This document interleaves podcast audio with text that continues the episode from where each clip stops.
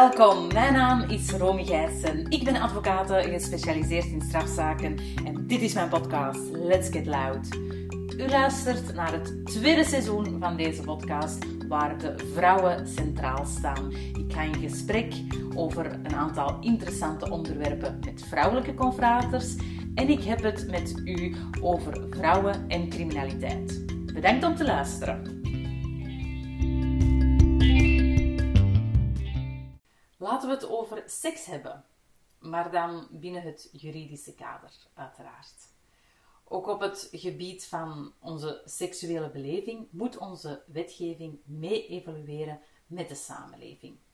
De wet uit achttien zevenenzestig was niet meer representatief en werd volledig hervormd, waardoor op één juni tweeduizend tweeëntwintig de nieuwe wet over het seksueel strafrecht in werking is getreden. Als strafpleiter word ik zowel geconfronteerd met verdachten van zedenfeiten als met slachtoffers van seksueel geweld. En ik hoor u denken, hoe zit het nu juist met hashtag MeToo? Voor dit onderwerp ga ik zeer graag in gesprek met meester Sanne De Clerck. Een zeer inspirerende jonge dame die acht jaar binnen een groot advocatenkantoor werkzaam was, maar vanaf april tweeduizend eenentwintig solo ging en haar eigen kantoor startte. Zij is onderlegd in het strafrecht vanaf de aanvang van haar carrière en doet dit dagdagelijks met passie waarbij haar cliënt centraal staat. Een volledig gelijkgestemde ziel dus. Sanne De Clerck gaf reeds meerdere interviews en een masterclass over, het, over de hervorming van het seksueel strafrecht en trad eveneens op in hashtag MeToo-dossiers. De specialisten ter zake. Welkom, Sanne. Fantastisch dat u voor mijn microfoon wenst plaats te nemen en deelneemt aan mijn podcast. De titel van deze aflevering is Seks en Recht. Dus we gaan het even over het seksuele hebben binnen het uh, juridische kader. Um, ik heb u in mijn intro de specialisten ter zake genoemd wat het uh, seksueel strafrecht betreft. Ik denk dat ik dat wel mag zeggen, aangezien dat u daar toch wel um, voornamelijk allee, toch veel in, mee bezig bent in de praktijk. Dus misschien eventjes voor de niet-juridische luisteraars in een notendop het nieuw seksuele strafrecht. Wat houdt dat juist in? Dag Romy, goedemiddag. Het is leuk om hier voor de micro te mogen plaatsnemen bij jou. Um, het nieuw seksueel strafrecht, er is een, een grote wetswijziging geweest, die eigenlijk uh, overal werd aangekondigd als historisch.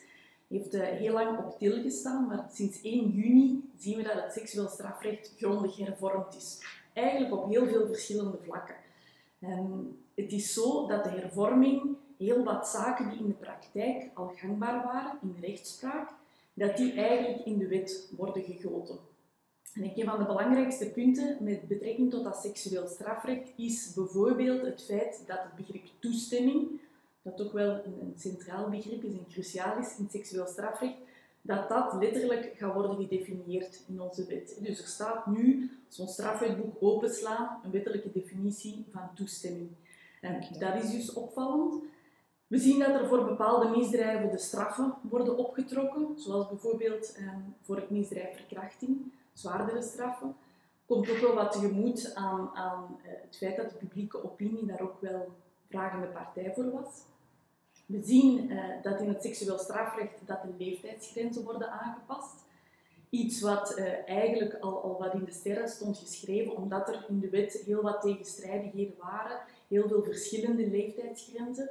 Daar wordt op vandaag, om het in een notendop eh, wat samen te vatten, de leeftijdsgrens vandaag de dag met, de, met het nieuw seksueel strafrecht ligt op zestien jaar. Eh, er kunnen een paar uitzonderingen zijn. Zo kunnen veertienjarigen seksuele handelingen stellen met personen die maximaal drie jaar eh, ouder zijn. Dus dat is een uitzonderingscategorie. En voor sommige eh, situaties wordt de leeftijd naar achttien jaar opgetrokken. Bijvoorbeeld wanneer er sprake is van gezag of invloed. En daar is wel wat rond te doen geweest. Ik weet niet of je de, de krantenkoppen herinnert van de negentienjarige scoutsleider die dus strafbaar is als hij bijvoorbeeld een relatie heeft met een zeventienjarig lid. Inderdaad, inderdaad. Het zijn zaken die zeker maatschappelijk leven. Dus ik denk dat het een goede zaak is dat het is hervormd. Hè? Naar, naar de maatschappij waarin dat we nu vandaag de dag leven. Absoluut, ja. En het is zo, men probeert natuurlijk ook altijd met wetgeving tegemoet te komen aan wat er inderdaad in de maatschappij leeft. En ik denk dat we, dat we het erover eens kunnen zijn dat seksualiteit en seksualiteitsbeleving niet meer hetzelfde is als in achttienhonderdzevenenzestig. En het is van dat jaar dat ons oud seksueel strafrecht dateert. Dus er komt vandaag beter tegemoet aan wat er in onze maatschappij leeft. Misschien in dat kader, wat nu heel opvallend is, alle misdrijven worden bijvoorbeeld ook genderneutraal gedefinieerd. Ik denk dat dat heel mooi aantoont dat de wetgever echt probeert om, om aan te sluiten bij wat we ja, zien in de het, maatschappij. Het kwam inderdaad geen dag te vroeg. Nee, dat klopt. Nee. Dat klopt. Het heeft wel wat, uh, wat, wat voeten in de aarde gaat ook in. Er zit wel wat tijd tussen de idee om het te gaan hervormen en tot wanneer die wet dan uiteindelijk gestemd is. Dat ja. is ook niet slecht dat dat natuurlijk wel overwogen gebeurt. Absoluut. Maar het was inderdaad aan de orde. Ja, zeker. Oké. Laten we het misschien een beetje verder uitdiepen naar de praktijk. Want u staat als strafpleitster in die praktijk. Hè. U zal wellicht zowel daders als slachtoffers van zedendelicten Uh, de belangen daarvan moeten verdedigen, hè, veronderstel ik. Um, zijn er zaken die u nu bijvoorbeeld bij u opkomen van goh, dat is wel interessant om even mee te geven, dat, dat ook de luisteraars begrijpen waarover het dan concreet gaat? Nu, nu zedenzaken kenmerken zich eigenlijk vaak door situaties waarbij de versie van een, een slachtoffer en de versie van een verdachte vaak tegen elkaar staan. Hè. Men spreekt dan over woord tegen woord situaties. Men kan natuurlijk niet met wetgeving volledig tegemoetkomen aan bewijsproblemen die men soms in zedenzaken ondervindt. Men heeft wel eventjes erover nagedacht om het bewijs om te keren, om bijvoorbeeld, als het dan gaat over toestemming, om te zeggen, we zullen ervan uitgaan eh, dat er geen toestemming was, tenzij een verdachte kan bewijzen dat hij wel toestemming had. Gaat heel ver, hè? Dus dat volledig, eh, in, is volledig in strijd met ons vermoeden van onschuld. Ja, inderdaad. Dat heeft dan de wet ook gelukkig denk ik niet gehaald. Mm-hmm. Maar je ziet in zedenzaken dat, dat het vaak wel gaat over eh, welke versie wordt, wordt ondersteund door objectieve elementen, welke versie eh, wordt als geloofwaardig geacht. Daar draait het in zedenzaken heel vaak om. Hè. Die wetgeving geeft natuurlijk een, een kader mee, maar het zal nog altijd in zedenzaken heel vaak aan de rechter zijn om al die elementen naast elkaar te leggen in, in de weegschaal en te kijken welke versie van, van welk van de partijen dan ook als meest geloofwaardig wordt, wordt beschouwd. Ja, dat is het. Hè. Het is inderdaad vaak twee verklaringen die er zijn. Er zijn geen camerabeelden, er zijn geen getuigen. Qua onderzoek, dat zijn voor ons de dunne dossiers die op ons bureau terechtkomen vaak. Um, maar het is wel zo dat men dan, um, als men het onderzoek voert, vaak ten aanzien van een dader ook een, een deskundige onderzoek gaat bevelen, hè, voor te zien of dat er toch geen achterliggende problematiek is. Um, ik denk dat dat ook iets is dat toch wel belangrijk is om dat te onderzoeken. Zeker. Um, in dergelijke dossiers probeert men natuurlijk zoveel mogelijk dat dossier te gaan stofferen. Als het een goed onderzoek is, gaat men inderdaad kijken naar de persoon van de dader. En, en ook de, de psychische achtergrond, zijn daar inderdaad onderliggende problematieken. Men probeert ook vaak, en het is omstreden, hè, de leugendetectortest, de, de polygraaftest, um, om daar verdachten aan te gaan onderwerpen, om af te toetsen, spreekt uh, die persoon de waarheid. Nu daar uh, maak ik toch graag de kanttekening bij, en het is aan bod gekomen, al recent ook in, in verschillende media. Een leugendetector meet geen leugens, hè. Uh, mm-hmm. meet spanning. En, en daar moet men bijzonder erg mee opletten, want het is zo dat door zo'n uitslag van zo'n test een dossier ook kan keren. Ik, heb, ik herinner mij een zaak waarin ik een man heb bijgestaan um, die verdacht werd van zedenfeiten ten aanzien van zijn, zijn dochters. Een aangifte die er komt in het kader van een echtscheiding dat hij heeft uh, met zijn ex-partner. En eigenlijk merkt in dat dossier dat de politie in eerste instantie mee is. De man ontkent voor alle duidelijkheid, zegt heel formeel, uh, ik ben onschuldig. En eigenlijk, alle actoren van justitie zijn mee met hem. En ze vragen op een bepaald ogenblik, meneer, bent u bereid om u te onderwerpen aan die polygraaftest? En hij zegt, ik sta recht in mijn schoenen en hij, en hij doet dat. En hij komt daar leugenachtig uit, uit die polygraaftest. Nogmaals, Die test meet spanning. En uiteraard is dat voor die man, als het gaat over het vermeend seksueel misbruik ten aanzien van, van zijn kinderen, zijn minderjarige kind, brengt dat spanning teweeg. Hij komt daar leugenachtig uit. En je ziet dat, dat in dat dossier heel de perceptie keert. En er worden heel vergaande maatregelen genomen. Je mag die kinderen niet meer zien enzovoort. Puur op basis van de resultaten van die polygraaftest. Gelukkig in dat dossier is het goed afgelopen en is, is gebleken dat hij onschuldig is. Maar daar hebben we echt voor, voor moeten vechten. Ja. Tegen die perceptie die ja. door zo'n zo'n test wordt gecreëerd. Ja, het is inderdaad, uh, dat mag niet het eensluitende bewijs nee. zijn. Hè, als we het daarover hebben. Het ook. Het mag niet, niet uh, doorslaggevend zijn. Maar in, in zaken waarbij het allemaal draait om eh, perceptie en, en aan wie gaan we geloof vechten, ja, is zo'n element, eh, kan, kan dat wel een doorslaggevende impact hebben. Hè? Hetzelfde een beetje met, met langs de zijde van het slachtoffer. Zien we vaak dat deskundigen worden aangesteld, klinisch psychologen, om de geloofwaardigheid van zo'n verklaring te gaan aftoetsen. Aan de hand van criteria, hoe wordt dat verhaal verteld? Is dat spontaan? Is dat consistent? Worden er details gegeven?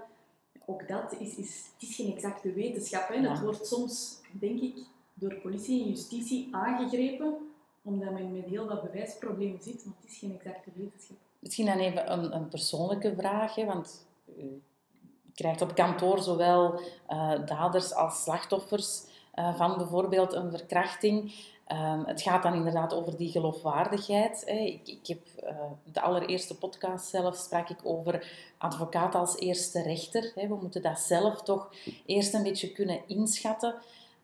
Voelt u dat ook zelf aan van hoe die man ontkent dat of die vrouw ontkent dat? Of, of die man of die vrouw spreekt hier effectief uh, de waarheid, die is effectief slachtoffer van... Voelt u dat zelf ook aan? Kan u een situatie inschatten? Ja, het is, het is zeker, denk ik, de taak van de advocaat om kritisch te zijn en, en als eerste rechter op te treden. Um, dat is in de praktijk niet altijd makkelijk, hè? Want je krijgt iemand bij u die ook wel uh, verwacht dat je hem vertrouwt, uh, of dat nu een verdachte of een slachtoffer is. Op het ogenblik dat wij cliënten spreken, hebben wij vaak ook nog geen volledig beeld over de zaken. We moeten vaak ook voortgaan op hetgeen ons uh, door de cliënt wordt verteld. Maar het is goed om op dat ogenblik toch, toch minstens uh, kritische vragen te stellen, om, om wat door te vragen. Dat gaat die cliënt ook bij de politie meemaken. Of het nu een verdachte of een slachtoffer is, ook de politie gaat vragen stellen. Ik probeer tijdens zo'n consultatie bijna een verhoor, zonder uh, daar, daarbij dan stigmatiserend te willen zijn, maar te gaan simuleren. Hè. De vragen die, die de cliënt bij de politie gaat krijgen, om die eigenlijk ook al besproken te hebben op, op consultatie. Tuurlijk. Door, ja. Dan is men voorbereid, weet men aan wat men zich kan verwachten en dat werkt natuurlijk ook wel aangenamer, hè, voor ja, ons. Ja, en absoluut. Soms kan je dan merken dat, dat tijdens zo'n consultatie dat het verhaal wijzigt, hè, of dat, dat, dat er toch meer zaken naar boven komen dan, dan misschien de eerste tien minuten van het gesprek ja. aan bod kwamen. Maar ik denk dat dat zeker onze taak is. Hè. Het is hele zaken zijn ook um, niet makkelijk om over te spreken. Ik denk dat we ons daar ook bewust van moeten zijn. Hè, dat wanneer een cliënt bij ons komt, we kennen die persoon niet. Je moet zich echt uh, letterlijk en figuurlijk blootgeven. Hè. Je moet heel intieme details gaan delen. Dus daar moet je als advocaat natuurlijk ook bewust van zijn en, en daar een setting creëren dat dat mogelijk maakt. Ja, absoluut. Ik ben heel blij dat u dat aanhaalt, want dat is inderdaad heel belangrijk. Mensen moeten in, in een soort van vertrouwen dat inderdaad aan ons kunnen meegeven. Zeker niet evident. Uh, maar laten we nog eventjes teruggaan naar die hervorming, wat dan uh, die optrekking is van, qua leeftijd, hè, de leeftijdsgrens. Ik denk dat dat inderdaad maatschappelijk toch wel enigszins een noodzaak is, want mogen we dat stellen dat um, de, de jeugd van tegenwoordig toch wel seksueel vroeger rijp is dan vroeger? Mm-hmm. Bent u het daarmee eens? Ja, ik denk, ik denk inderdaad dat bepaalde zaken zich vroeger en vroeger afspelen. Die leeftijdsgrens die wordt verhoogd, is ook een bepaald signaal dat men geeft. Hè. Men moet zich daar wel bewust van zijn. Dat er bepaalde risico's aan, aan hangen ook. Maar de leeftijd wordt opgetrokken, terwijl dat we inderdaad zien dat, dat in de praktijk de jongeren misschien vroeger en vroeger beginnen te experimenteren. Dus dat kan wel op een bepaalde spanningsvoet komen te staan. Hè. Nogmaals, dan, dan denk ik weer, dat wordt altijd aangehaald, dat voorbeeld. Een scoutsleider met een, met een zeventienjarig lid, ja, dat, dat, dacht de verbeelding als we voorstellen dat zo'n schaatsleider zich in een correctionele rechtbank zal moeten verantwoorden voor verkrachting.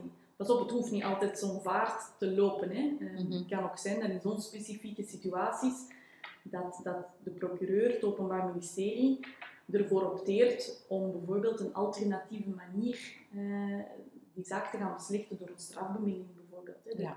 Het is ook niet altijd omdat iets strafbaar is dat het per definitie ook voor de rechtbank komt en, en dat iemand uh, zware straf opgelegd krijgt. Dat is waar, want die alternatieve wegen die worden toch wel meer en meer bewandeld, hè, ja, binnen justitie. Dat, dat merken wij wel. Dat is absoluut een goede zaak. Hè. Ik denk ja. dat dat iets is dat aangemoedigd uh, moet worden. Ja. Uh, als je alle partijen, men zegt vaak in zedenzaken alleen maar verliezers of in strafzaken te koer, dat, dat is helaas vaak mm. zo. Als je ze met een strafbemiddeling rond de tafel kan krijgen en, en tot een compromis kan komen, denk ik dat het misschien soms voor iedereen een positievere indruk nalaat dan wanneer er een rechtszitting komt die niemand wenst. Hè. Dat hoor je ja. dan, dan soms ook. Absoluut.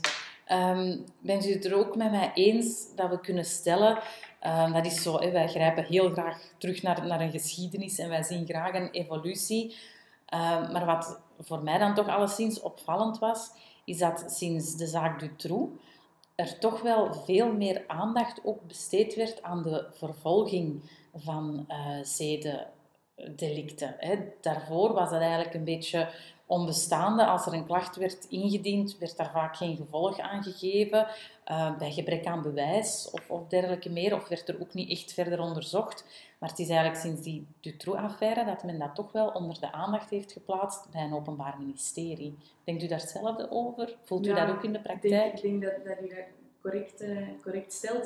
Ik denk ook dat dat uh, sinds de Dutroux-affaire alleen maar in die zin is geëvolueerd, hè. Zeker ook de, de laatste jaren. Dan denk ik bijvoorbeeld aan de zaak uh, Julie van Espen, um, die ook aanleiding heeft gegeven om justitie een keer goed onder de loep te gaan nemen. De Hoge Raad voor Justitie, die ook echt in haar verslagen zegt, seksueel strafrecht en, en omgaan met seksuele delinquentie moet een prioriteit zijn binnen justitie. Okay. En dat is het ook wel. Ik heb wel de indruk vandaag de dag dat um, slachtoffers die een klacht gaan, gaan neerleggen, dat die ernstig worden genomen, uh, dat daar middelen van justitie in worden geïnvesteerd om, om die zaak te gaan onderzoeken en, en dat dat niet zomaar naast zich neer wordt gelegd. Ja. Dat is een evolutie die ja. zeker zich afspreekt. En langs de andere zijde enigszins ook, hè, want slachtoffers vinden sneller en sneller de weg naar politie of naar gerecht om effectief ook die klachten in te dienen. Dus dat maakt waarschijnlijk dat er Een, een, een groei is aan aantal zedendelicten die moeten worden berecht. Hè? Ja, ik denk dat dat voor slachtoffers, eh, als zij weten dat hun klacht ernstig gaat worden genomen, dat dat al in een drempel, die zij vaak wel ervaren om, om naar de politie te stappen en ook weer daar heel intieme zaken te gaan meedelen, dat dat dan wegneemt. Hè? Dat ze denken, er gaat naar ons geluisterd worden, het gaat onderzocht worden. Ja, dat is uiteraard belangrijk om slachtoffers te bewegen richting een aangifte. Dus dat gaat inderdaad uh, hand in hand. Ja, waar we misschien vroeger dachten van het gaat weinig uithalen als we naar de politie stappen, hebben we nu inderdaad, ook als advocaat hè, van, van een slachtoffer, toch wel de zekerheid van het wordt onderzocht. Ja. Um, de, de dader die u aanwijst, de mogelijke dader die u aanwijst, zal inderdaad verwoord worden en dergelijke meer. Hè. Dat is toch wel een zekerheid dat we hebben. Ja, dat is een zekerheid. Het is natuurlijk uh, nog niet... Uh, alleen maar roze geur en maneschijn. Nee, nee. In twintig zeventien zijn we, uh, is België nog veroordeeld door het Europees Hof in een zaak waarbij dat een, een aangifte van een slachtoffer van een zedenmisdrijf niet ernstig onderzocht okay. is geworden. Ik denk dat ook zo'n veroordelingen mees, meespelen om die positieve evolutie, om die verder door te trekken. Hè, en om dat echt inderdaad in elk dossier opnieuw aan de dag te leggen, de ernst om, om met zo'n dossiers en zaken om te gaan. Zowel in, in het voordeel van een slachtoffer, maar ook eigenlijk in het voordeel van een verdachte. Hè. Ik denk dat alle partijen er altijd baat bij hebben dat een dossier ernstig wordt genomen, dat dat op een, op een zo spoedig mogelijke manier wordt afgehandeld. Mm-hmm. Niemand is erbij gebaat met, met onderzoeken die jaren aanslepen waar weinig in gebeurt. In het kader van waarheidsvinding denk ik dat alle partijen erbij gebaat zijn dat een ja. onderzoek goed, grondig en binnen een redelijke termijn wordt. Ja, absoluut. Ik zei het al, hè, dat mensen de, de stap naar politie of gerecht gevonden hebben. Um, ik wil dan een beetje verder uitweiden naar uh, het grensoverschrijdend gedrag, hè, dat, dat vaak uh, wordt gepleegd, zowel ten aanzien van vrouwen als mannen. Hè, want ik wil hier zeker ook niet gaan discrimineren. Mannen kunnen daar ook effectief wel slachtoffer van zijn. En ik wil het dan eventjes kort hebben over het hashtag MeToo-verhaal. Um, dat is toch ook wel een beweging die op gang is gekomen. Um, heeft u ook al dergelijke dossiers behartigd um, in uw carrière ondertussen? Ja, um, en ik denk, denk dat het belangrijk is in die zaken. De boodschap die wordt meegegeven is, uh, ondanks uw, uw positie, uw gezag, recht en uh, het systeem is voor iedereen gelijk. En dat is zo, zo belangrijk in onze democratische rechtsstaat, dat we niet zeggen het is omdat iemand een bepaalde bekendheid geniet, uh, dat, we, dat we die niet gaan aanpakken. En dat een klacht tegen zo'n persoon niet ernstig zou worden, worden genomen. Dus ik denk op zich, hè, die, die MeToo-beweging is, is heel belangrijk geweest.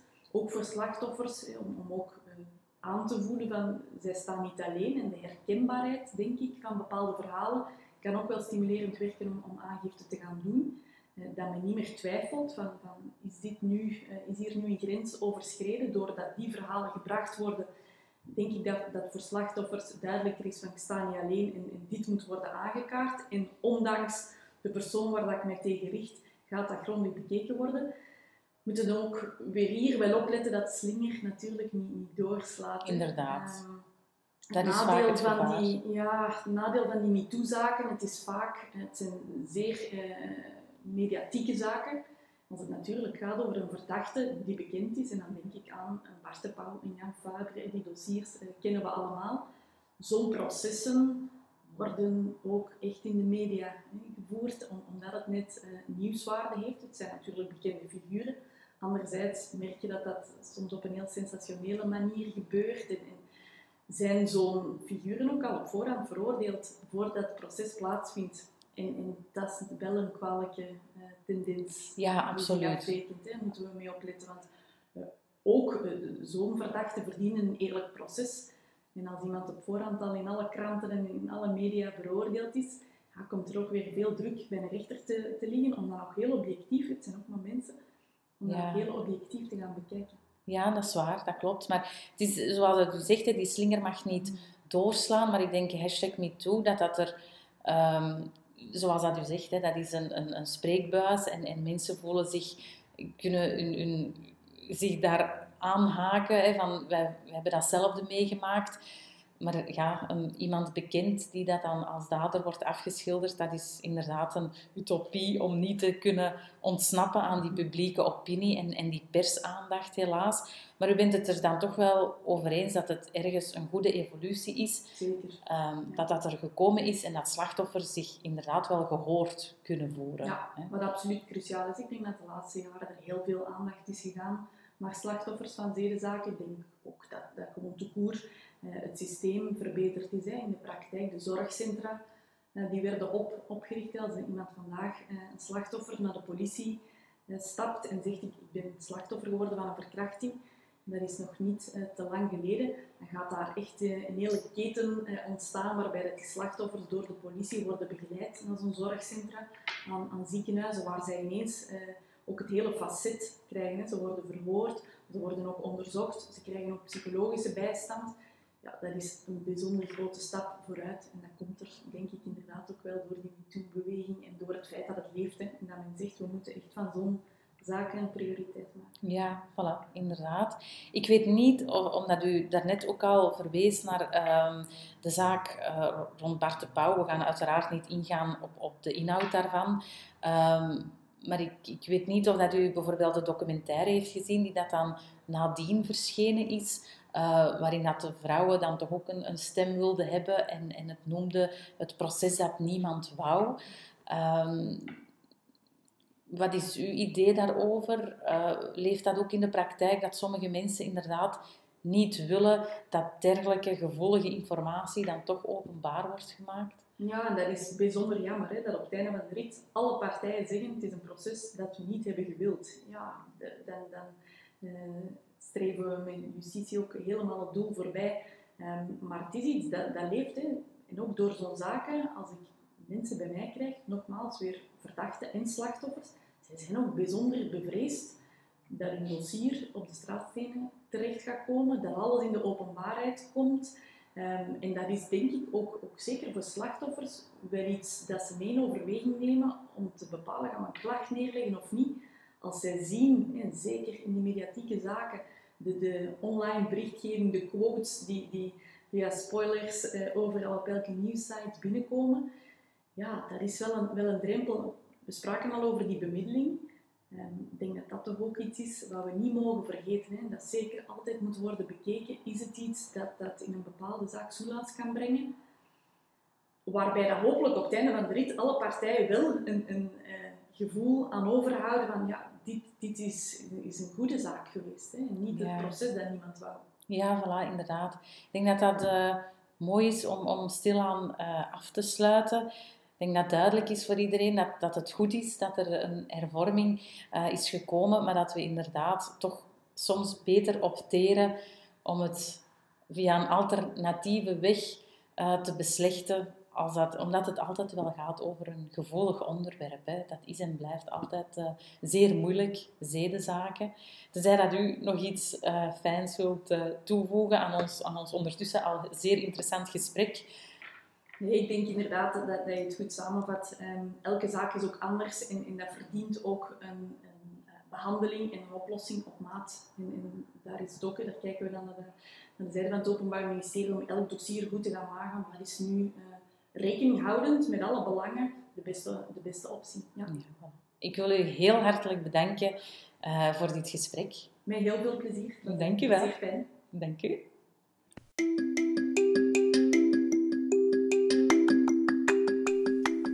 Vond u deze aflevering interessant? Deel hem dan gerust met uw vrienden of collega's. Om op de hoogte te blijven van de nieuwe afleveringen die online zullen komen, volg mij dan via sociale media. Dit kan via LinkedIn onder de naam Romy Gijssen of via Instagram onder de naam Romy underscore Gijssen underscore advocaat. U kan uiteraard ook de podcast volgen via waar u hem ook beluistert, via Spotify of via de podcast-app. Een beoordeling wordt uiteraard ook altijd geapprecieerd. Heel graag tot de volgende aflevering.